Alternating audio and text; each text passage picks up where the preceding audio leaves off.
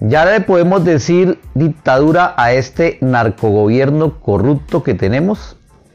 Jonathan Jiménez, procurador de Bogotá que denunció ante la Fiscalía varias irregularidades, fue trasladado por la procuradora Margarita Cabello como premio a Urabá a la zona paramilitar. El agente de policía que descubrió un kilo de coca transportado en una camioneta con publicidad al Senado y Cámara del Partido Liberal en la ciudad de Cartagena, hicieron uso de las facultades de retiro discrecional y lo apartaron del servicio, es decir, como recompensa lo echaron de la institución. Principado de Narcolombia, Veeduría Horus te informa. Obviamente que Santander no podía ser ajeno a estas prácticas corruptas. La Contralora que puso el dedo en la llaga en el tema de bomberos de Florida Blanca acaban de abrirle investigación por presuntamente haberle causado un daño a esa entidad donde ella descubrió la corrupción de 11 mil millones de pesos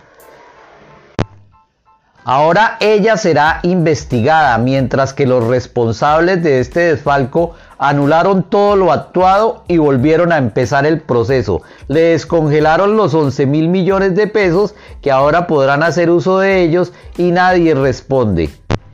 Incluso el auto es del 19 de marzo del año 2021, fecha en el que se hizo control político en el Consejo de Florida Blanca y el concejal que recibió un cheque de esa misma entidad por mil millones de pesos atacó a esta funcionaria y la dejó por el piso, sabiendo que él no se podía pronunciar, pero dice que ahora sí se podía pronunciar. ¿Cómo sabía él que había auto de cierre o de anulación de esa investigación y que eso iba a volver a empezar? Y el día de ayer, para acabar de completar todos los medios callados y las entidades calladas, una procuradora fue encontrada en el éxito La Rosita de Bucaramanga sustrayendo elementos de maquillaje y valor y nadie se ha atrevido a denunciarlo. A la señora de los 3 kilos de arroz la sacaron en todos los medios como la peor delincuente que podía haber. Pero claro, a la procuradora le tienen miedo por una simple y sencilla razón. La procuraduría no actúa con los corruptos, pero si llegan a denunciar procuradores corruptos, se nos vienen encima, como lo han hecho con la veeduría. Automáticamente niegan todo, automáticamente hacen la guerra, se tapan con la misma cobija.